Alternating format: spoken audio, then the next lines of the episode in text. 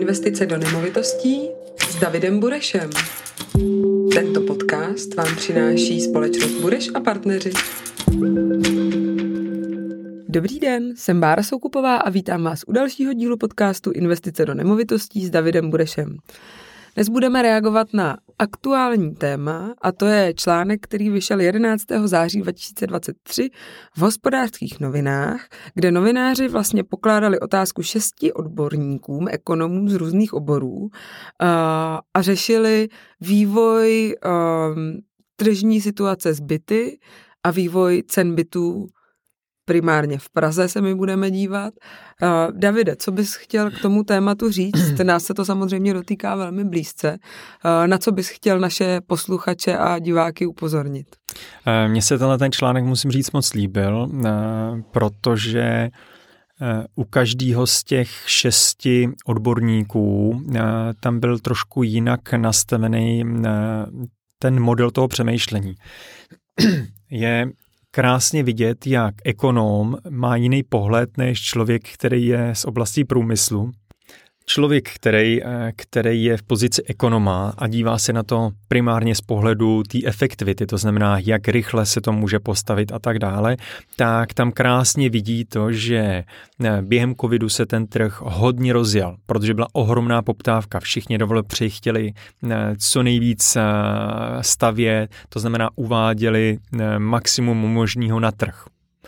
Eh, všichni ale víme, že ty eh, stavební procesy jsou opravdu dlouhý. To znamená, pokud nejste jako developer v pozici, kdy eh, můžete můžete začít prodávat ten projekt, tak tak v podstatě s tím nic neuděláte. Na trh začali někteří developři dávat do prodeje i nemovitosti, kde ještě neměli ani všechny věci vyřešený. Ale ta poptávka byla tak velká, že se toho chtěl každý chytit. No ale potom přišlo potom přišlo vlastně takový ochlazení v podobě vysokých cen energií, eh, konfliktu na Ukrajině a tím pádem i vysoký inflace, která s tím eh, byla spojená a celý vlastně trh ochladl. To se protíná eh, tato linie u všech šesti osob, který, který tam byli spovídaný a z toho je vidět jediný. Developři v tu chvíli zastavili uvádění nových, eh, nových akcí na trh a tím pádem eh, se začíná uměle tvořit určitá mezera na tom trhu, která se jen tak jednoduše nedá, eh, nedá vymazat.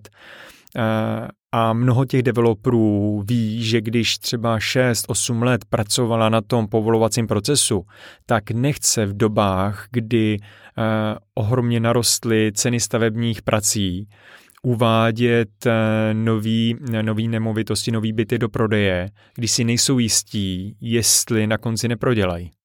A to chápu, že je pro mnoho z nich eh, bolestivý téma, ale radši to o chvilku posunou nebo na, na chvíli strčej do šuplíku, jak se říká, a uvedou tomu něco později.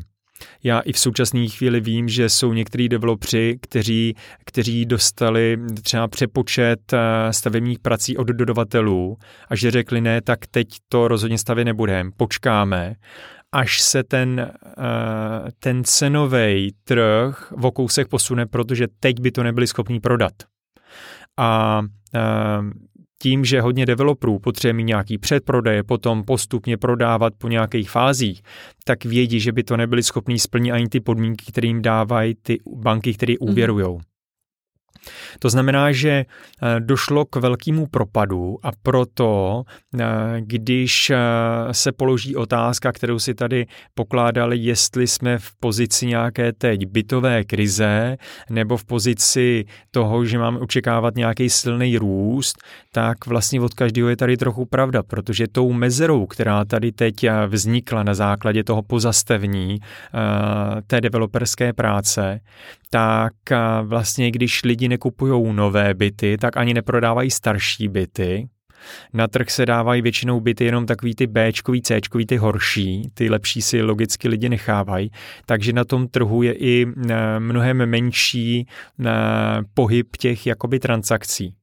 Ono teď samozřejmě ještě dojíždějí ty věci, kdy se ty věci dostavují, ty byty dostavují, ty, který si někdo koupil rok, dva na zpátek, ale už víme teď, že u zadávání nových nemovitostí je teď velká mezera. Takže vlastně ona nám ta díra teprve jako přijde v té plné Ona palbě. teprve přijde. A ono je to vidět teď, když si zabrouzdáte na nabídku některého z investorů a ptáte se tak, co byste mi mohli prodat, tak z těch projektů, který mají rozjetý, tak tam už mají velkou část vyprodáno a mají mm-hmm. tam mhm. v podstatě jenom takový zbytky nebo ležáky nebo takové věci, které nikdo moc nechce, které nejsou úplně efektivní nebo ideální a nových věcí mají hodně málo. Hmm. Jo, to znamená, že najednou v tu chvíli vidíte, že ten trh se jako dost vyprázdnil. Někdo říká, že se dokonce ta, ten trh developerský zmenšil o 70, možná až 80 hmm. někdo říká o 60, to záleží na úhlu pohledu, ale víme, že to tady je. Hodně lidí si slibovalo od nového stavebního zákona zrychlení všech těch procesů ale jak jste někdy eh, přednedávnem asi slyšeli, tak eh, i s novou vládou došlo k pře přepracování toho původně hmm. schváleného zákona. Eh, některé věci se bohužel změnily a v tuhle chvíli se úhel developerů nebo ten názor developerů trošku změnil a mají pocit, že se to víceméně nezrychlí, tak jak se to od toho čekalo. Hmm. Takže pravděpodobně bude teď do budoucna rychlejší postavit nový úsek dálnice než developerský dům uh, ono, nebo developerský projekt. Ono totiž kolikrát ani ty obce nemají úplně vysloveně zájem uh, tam něco budovat, protože ta obec v době té výstavby z toho nic nemá, stěžují si občané, který ten projekt nechtějí, takže ta obec toho má až něco ve chvíli, kdy se tam přihlásí ty noví, noví lidi jako trvalým pobytem. Hmm. A to je docela dlouho na dopředu, ale ty zácpy a další věci s tím spojený, omezení provozu, třeba když se něco staví, to mají v podstatě okamžitě. Takže uh, tohle je velký problém a sami jsme viděli, že i Praha sama o sobě uh, rozjela svoji developerskou společnost a potýká se s úplně stejnýma problémama, někdy i horšíma, eh, jako klasický developři. To znamená, eh, jednotlivý úřady jim nechtějí některé věci povolovat, eh, odvolávají se jim lidi, kteří to v sousedství ten daný projekt nechtějí, takže není vůbec jednoduchý to prosadit.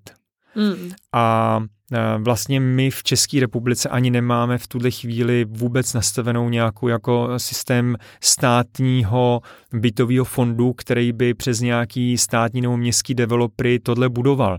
Takže ta pražská developerská je taková první vlaštovka, ale myslím si, že to budou mít hodně těžký hmm. i tím, že s tím nemají přímou zkušenost, takže to bude dlouhá cesta.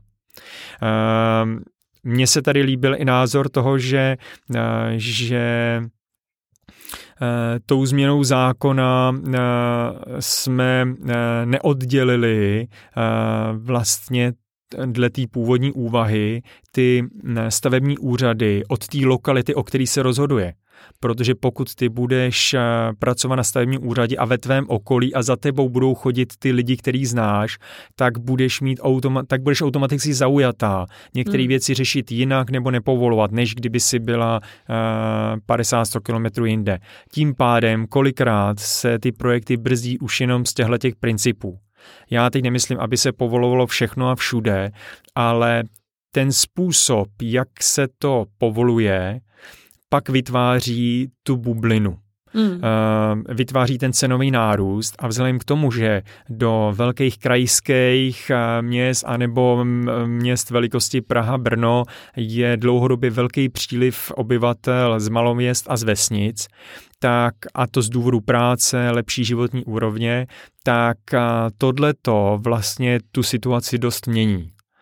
A pokud se někdo zeptá, kde byl ten největší a nejzásadnější důvod toho nárůstu cen třeba během covidu, a co můžeme čekat i v dalších období, tak tohle, co jsem všechno řekl, tak to na to má podíl, ale ne ten největší.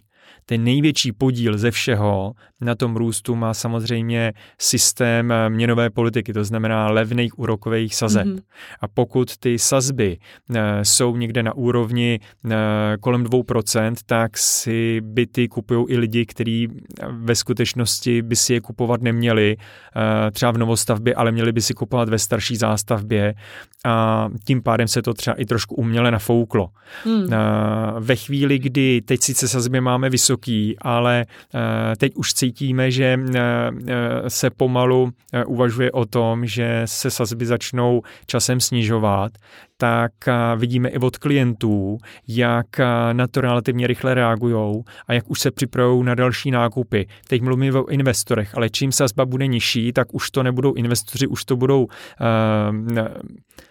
takový, eh, řekl bych, průměrní, průměrné rodiny, který si eh, budou schopní koupit chalupu, který si budou schopní koupit eh, menší byt pro dceru a podobně a v tu chvíli se začne zase tenhle ten celý kolorit rozvíjet. V podstatě ti, kteří teďka kvůli těm vysokým sazbám tu spotřebu a tu koupy odkládají, takže vlastně ano. ty vysoké sazby nám trochu uměle drží dole vlastně tu poptávku, která by už teďka s tím nedostatkem bytů, který ještě přijde, takže jakmile se sazby trošku pohonou dolů, tak nás pravděpodobně čeká zvýšení poptávky, ale vlastně na tom trhu asi nebude moc co kupovat, jestli jsem to dobře pochopila. Přesně tak.